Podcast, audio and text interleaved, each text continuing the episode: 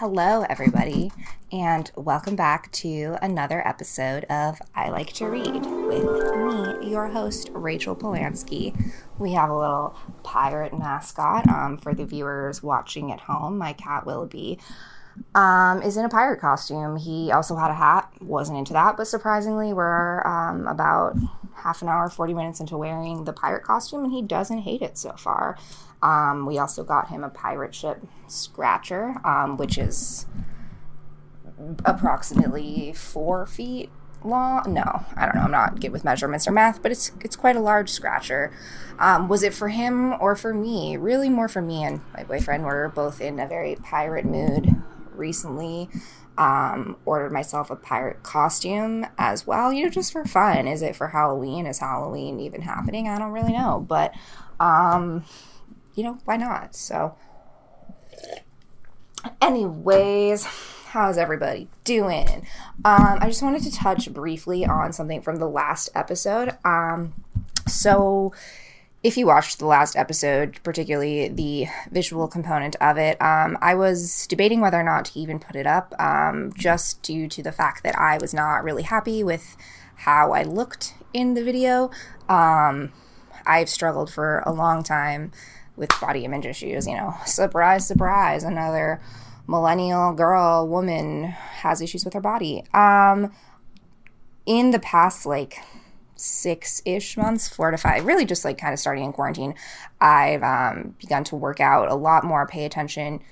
Ironically, too, moving more, even though I'm, you know, probably, you know, I'm not going into work. I'm just moving from my bed to the couch. Um, but I've been doing, you know, just like a quick little 20 minute cardio dance video, or I'm lucky enough to have a beautiful um, city park hiking trail of Los Angeles right near my house that I go to quite a bit.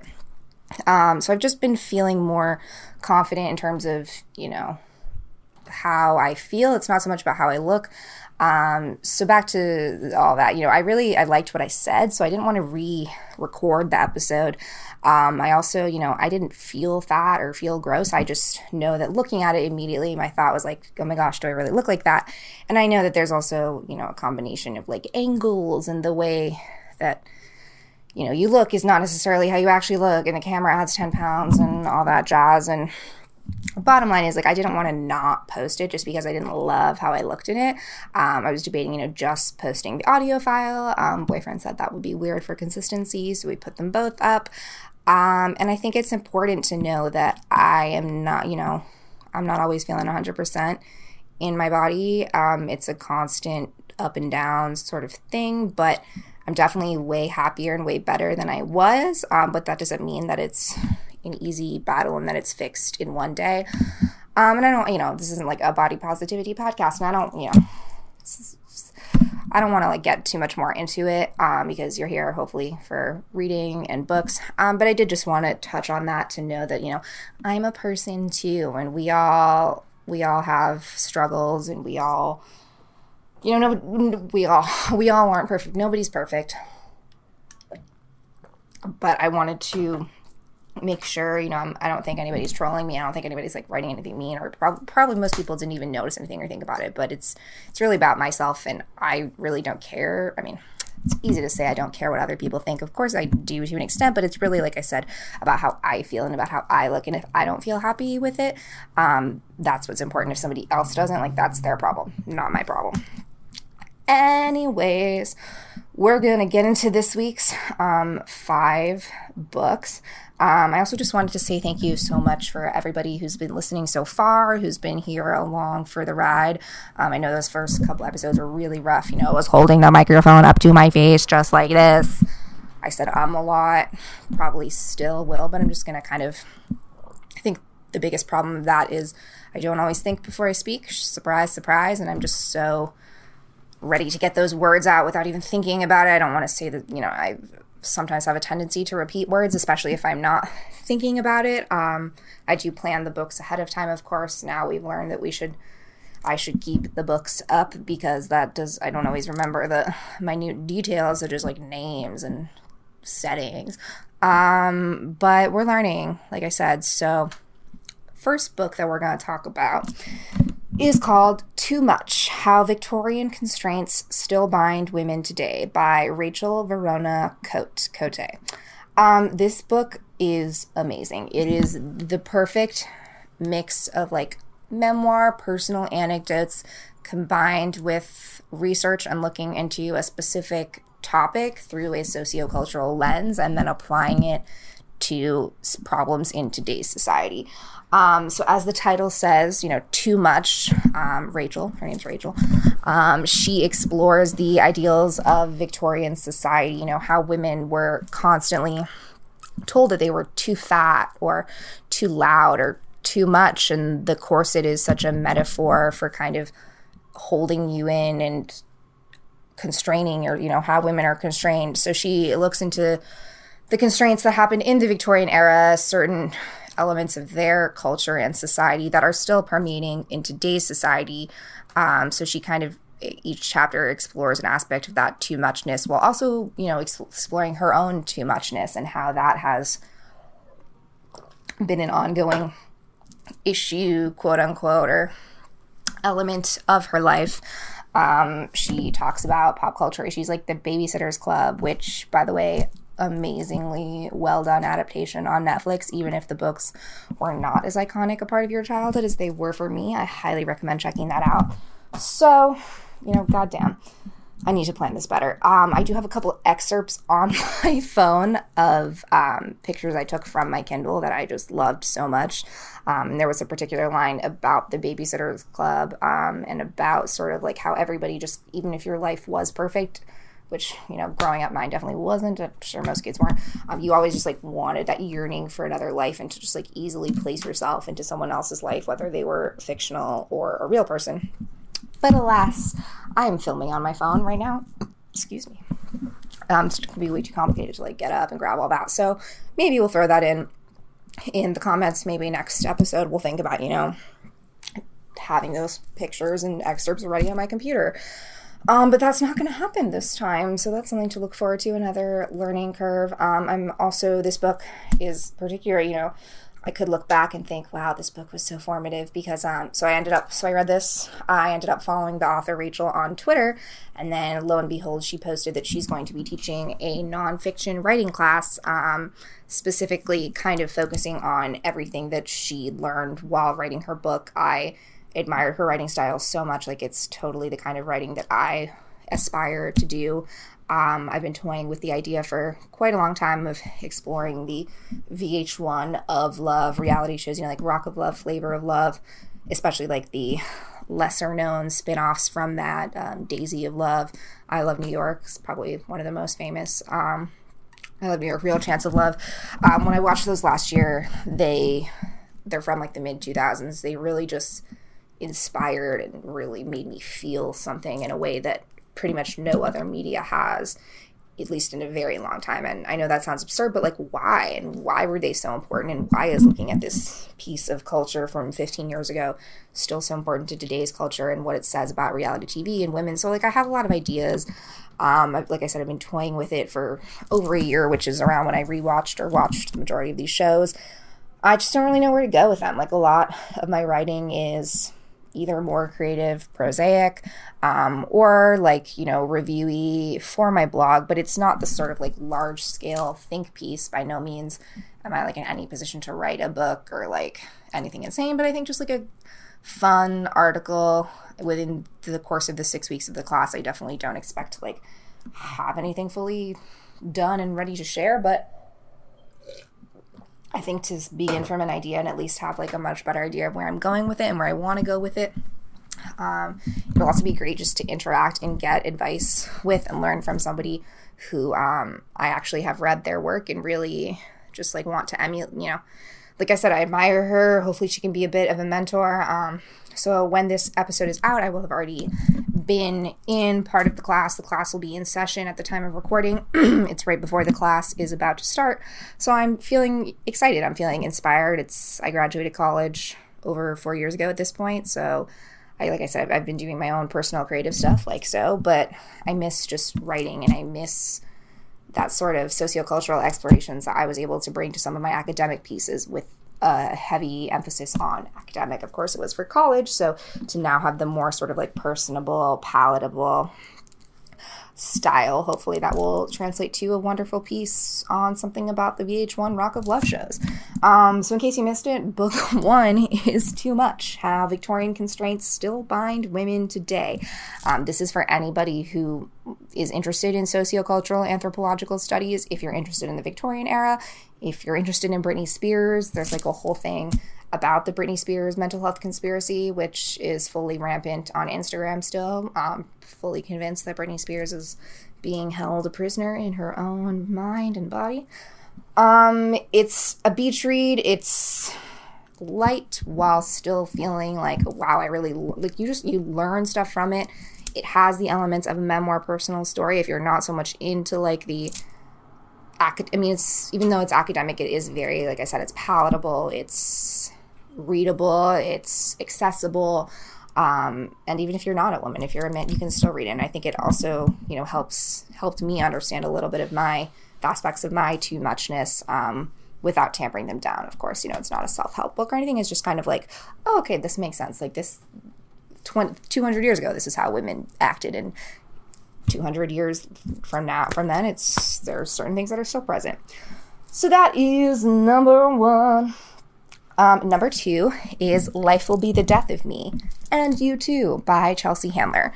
Um, I know Chelsea Handler is a little bit of a controversial figure for some things that she says, you know, for her wild radical acceptance of cannabis and certain other drugs. And she's a single woman in her 40, late 40s, which is so taboo in Hollywood but I think she's a queen. I mean, she came from a large Jewish family. She moved to Los Angeles in her young 20s. She's now in her late 40s. She is insanely successful. She's had her own talk show, TV show. She this is like her fifth or sixth book that she's written. Um, when I first moved to Los Angeles, I was actually lucky enough to see a live screening, taping, no, taping of the Chelsea Handler show on Netflix. Sarah Silverman was a guest. I got to touch um, Chunk, her dog who passed away, R.I.P. Um, that was just a really cool like. I didn't get to meet her, but I got to like see her in person, and it was you know like the first month I moved to LA, so it was like a very cool, fun LA experience. But this book is I mean, don't let the fact that she is a comedian or, you know, per, you might think of her as more of like a personality or an actor, but she's a, an amazing writer. And I know that she does a lot of introspection, a lot of self work, which is especially what this book deals with. Um, for a long time, Chelsea has been super aware of her privilege and reckoning with it and trying to see, as a wealthy white woman, like what she can do to kind of ground herself and make herself, you know, the best version of herself as possible. So this book really deals with her. Um, past traumas, particularly the brother of her, the, the brother, the death of her brother when she was younger, which is something that I personally didn't know much about with Chelsea. I know she speaks openly a lot about her mm-hmm. family, but this is the first time that she's really spoken about the death of her brother and how, even though that happened when she was nine years old, looking, you know, 40, almost 40 years later, how those lasting effects have still impacted her and affected her relationships, affected her lack of empathy, just affected so many different things, and she's very candid with her personal journey. Um, there's a personality test that she takes in it, which is super fun that I'd never heard of. Um, she has a couple of chapters like about her dogs and her love of her pets, but the majority of this book is really like reckoning with her past self, her journey. Um, that she, you know, she is a self she's self-proclaimed that she like doesn't really have empathy and doesn't really have like she's selfish and can't really relate to other people and i think a lot of people are that way but they just won't admit it. So admitting it and being wanting to take the steps to be a better person is a really big deal and to be so open about it as opposed to just like look at me i did all this work and i'm here. It's like no I, this is where i started from this is where i ended up. I still have quite a ways to go but i'm going to take you on my journey. And you know just because she can't she also recognizes like she can't turn on her TV and she has two assistants on call all the time and like she can't do that shit for herself but that's not normal and at least she she knows that and she got where she was out of her own sheer natured will and you know it's not like she had a rich family who paid for her entire life and to get there. So i just admire her. It's a well written book. It's a little bit deeper from somebody who is known for being light and funny um, but also just gives you a fun fun. I love to say that everything's fun. It gives you a nuanced look into somebody who kind of just may appear as a one dimensional person if you don't know a ton about her. Um, If you've read all of her books, you'll definitely enjoy this. If this is your first foray into the Chelsea Handler books, um, she's come a long way since the first one, so this might even be the one to dive into if you haven't already. Okay. Next, we have, um, so I'm cheating a little bit on this episode. Normally, we just talk about five books. This week, I read so many books that I kind of had to combine two, so there's really going to be six, but I'm combining two. Um, they're two short story collections that are similar but different. So the first one is. Da, da, da, the first one is called The Hidden Girl and Other Stories by Ken Liu. Um, so Ken Liu is an author I had never heard of. This is another one of those that I think I just saw kind of like recommended in a Goodreads or something article that came out. When did this come out? Like a little while ago, February. Um, and I had a hold on it at the library, and it finally came in this week. So that's why I read it. Um, like I said, it's a book of short stories. I believe there's like 17 or 18. This one's a little bit longer. It's over 400 pages. Um, even though each story is self contained, quite a few of them do kind of have overlapping characters and overlapping threads. Um, they're more of a sci fi futuristic world while still having very grounded characters who could exist today, just in these situations and worlds that we can't personally fathom. Um, yeah, they they're almost I guess Goodreads is saying there's a novelette in it, which is kind of like a novella, I guess, or a you know, under 100 pages. I don't know what the exact terminology is to be able to call it a novella versus a novel. Um, but this is great for sci fi lovers. This is great for people who kind of, you know, Philip K. Dick sort of Black Mirror type, um, but with a little more humanity, not so much like a Twilight Zone darkness. I mean, there's that aspect to it, but like I said, it's more about the characters and the personal relationships existing with this outside world as opposed to the world existing with the characters. So that's one short story book or book of short stories. And the other one that I really enjoyed is called And I Do Not Forgive You Stories and Other Revenges by Amber Sparks. Okay, so, like, first of all, how amazing is that title? And Other Revenges? Like, immediately drawn into it. Um, this is another one that I had a hold on for quite a little while, quite a few months at the library. Um, it's a shorter one. It's like ha- at least half the length of The Hidden Girl. It's like under 200 pages, so a very easy, like one day read. Again, also a very easy way to get back into reading if you're like, I just can't simply read more than five pages a night.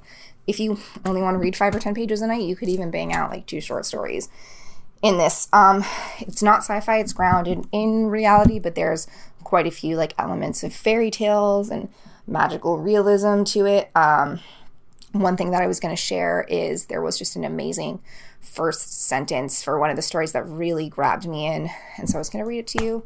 Maybe we'll put it in the description, but I don't have access to it right now. I just, it brought me back immediately to a time in fourth grade when we did this experiment where everyone was doing our free read. We all sat on the floor. The teacher said, okay, now I want people to volunteer and read me the first sentence of your book. And so I remember the one that I chose was from the series of unfortunate events book that I was reading. Naturally, the sentence was like five or six lines long, but it reading the having the kids, you know, with myself, reading the variety of different first sentences. Excuse me, exposed the power of how it can draw you and how it can set the tone, how it cannot set the tone. Just kind of like ever since then I've always sort of noted the first sentence of a book in that context, like really thinking about it as opposed to just like, all right, I'm diving in. So some highlights from I um, and I do not forgive you. Um, there's one where Zeus and his daughter, I think it's Athena in the story. Um, they it's sort of like a video game type situation. Like she creates a video game for him, and it's still the gods, but like imagine they were in 2020. Um, there's a really sort of relatable short story about two friends who share a theater friend and the way that this theater friend is such an actor and fits all those stereotypes and is so dramatic and brings all that to their lives while they still kind of like remain on the periphery. Um, another one about a trailer park ghost and the girl who lives there and the ghost that haunts her. Um, another one that's like you know here's my diary about the weird sounds that my neighbors upstairs are making and maybe they're werewolves so it's sort of like magical realism everyday women thrown into not everyday situations tight and succinct prosaic but still like flowing like to write a short story, I think, is almost sometimes harder than a novel. It's like what's left unsaid is more powerful, and really, you want the bare bones, but you also, you know, you want to provide some literary literariness to it. You don't want it just to be like, and then Sam went to the store and he picked up a box of donuts. It's like, I'm not going to give you another sentence, but this is a great. It really, I'm still thinking about it. I'm just each story, like, I, I would definitely like read it again too. I feel like since everything was so short, I still took stuff from it, but I could easily like read it again and definitely like it would feel like a different novel. I mean, a different book almost because I would just get stuff out of it that I didn't get the first time. Um, and it's so short that like you could reread it again. You could read it probably twice in one day if you had serious motivation. I mean, it's a little bit extreme, but it's the sort of it's like watching a movie again that you now that you know the ending, you're like, okay, I'm gonna go back. I'm gonna look at this now that I like understand her style, now that I know what she's going for, and I can take something different out of it because each one is so short, but still filled with wonderful meanings and things to explore. Um, yep, so that's that one. The next one we have is called Beauty by Christina Chiu. Um, this is about one woman. It's a fiction, it's a novel. It's one woman, Amy, from we meet her when she's a young child. Her father has just left her and her mother and her sister. And the novel takes us through that moment all the way through her life, her first marriage, having her son with him. Um, she's then in another marriage. Um, her son has some behavioral problems, so she there's the issue of motherhood and being able to connect with him while you know resenting him and his problems while still feeling that insane motherly bond contrasted with the relationship she has with her second husband's son who is you know quote unquote more normal. Her um, wanting to feel like you know his mother and his primary guardian because there's so many issues with his father. Through all that is the issue you know as the title states sort of the issue of beauty. But through that sort of a woman's role in society um, as she meets her first husband, who is a fashion designer. They meet, you know, that's sort of her dream for herself, and that permeates the entire novel. Is that dream having been lost and forgotten um, because of motherhood, but still constantly being a part of her life and um, how she finds her way back to there, the different ideals of beauty, and how her physical uh, appearance changes throughout the year. Um, you know, it's a portrait of a woman and her life um, since she wants to be a fashion designer and sketcher or sketch, you know, an artist. That component of it contrasted with her role as a mother, her role as a woman, as a wife. Um, is all just really well written. It paints, you know, it sounds like a story that has been told time and time again, but Amy Wong is definitely a very deep, three dimensional character who I would love to spend time with. Um, a woman who is open with her flaws and thoughts and dreams in a way that's very like you know i'm not a mother i don't have children but i can totally relate to it in terms of just juggling so many different senses of self and identity in the world um, the publisher this is from so the publisher is 2040 books and it actually won the book award from that um, which just shows you how freaking good it is i believe um, right now, it's only 99 cents on the Kindle store. I think when I got it, it was only a few dollars. So this one might be worth it to get the digital copy because it's so much more inexpensive. Um, and it's a great read just for anybody who is feeling a little bit stuck in their sense of identity, who wants to take a break and get into the mind of somebody else. And you know, written in that sort of like Catcher in the Rye, Holden Caulfield, you know, Great Gatsby. What's his name? Nick. You know, Nick. Like it's just like it's an iconic character almost that we Amy Wong I hope becomes an iconic character that people look back on and say this is a fascinating individual study and let's analyze all these quotes and let's write a book report and all that and blah blah blah. Okay. and the last book that we have today is called Want by Lynn Steger Strong. Um, so Want has a beautiful sort of like rainbowy watercolor cover, which I feel is kind of the trend lately. I mean, there's always that sort of like summer bright colors, but especially lately, I mean, I'm personally a fan of the whole tie dye trend. I have been even before it like became a trend. Um, so immediately like I did have a hold and I found this online, but it's the sort of cover that just like draws you into it. And you're like, oh, I want that. Like all those different colors and the reds and the blues and the way they all flow together. Um, this is another portrait of an individual character study of a woman who, like the title said, just like wants more out of her life. She's unsatisfied. She's tired. She has two kids. Um, she is living beyond her means. She's just trying to juggle her life.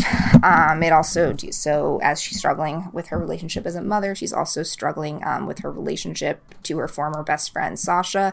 Um, Sasha is kind of we pretty much get to know her and meet her through flashbacks to their child to their college experience, which is where they became super close, and then how um, Elizabeth, the main character's friendship with Sasha, has shifted and evolved, and how friendships can look so different from each side. Um, how a friendship, and one in particular, can sustain our own sense of self and our own relationships with others.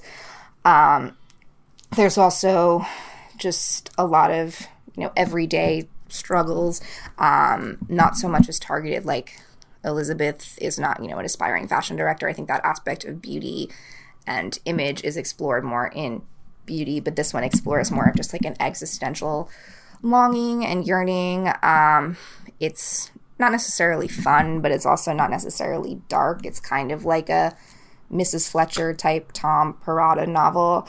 Um, Goodreads says, you know, in Want, Strong explores the subtle violences enacted on a certain type of woman who dares to want things. So I guess the theme of this episode is kind of, you know, like women wanting things, women wanting to be themselves, show off their identities. Um, they've been told they're too much and there's you know why why is it a problem if a woman's too much and not a man's too much you know maybe we'll we'll turn this into an academic lecture and that'll be everything fun. So that is it for this week. I hope you all are doing wonderful. I hope you're reading. As also, you know, you can also be watching TV, listening to podcasts, but mostly reading. Um, I hope you check out one of these five slash bonus six books. Um, please comment below. Let me know what you're reading. Make sure you are subscribed on YouTube for the videos. Make sure you're subscribed on iTunes or Spotify so you can get our audio files.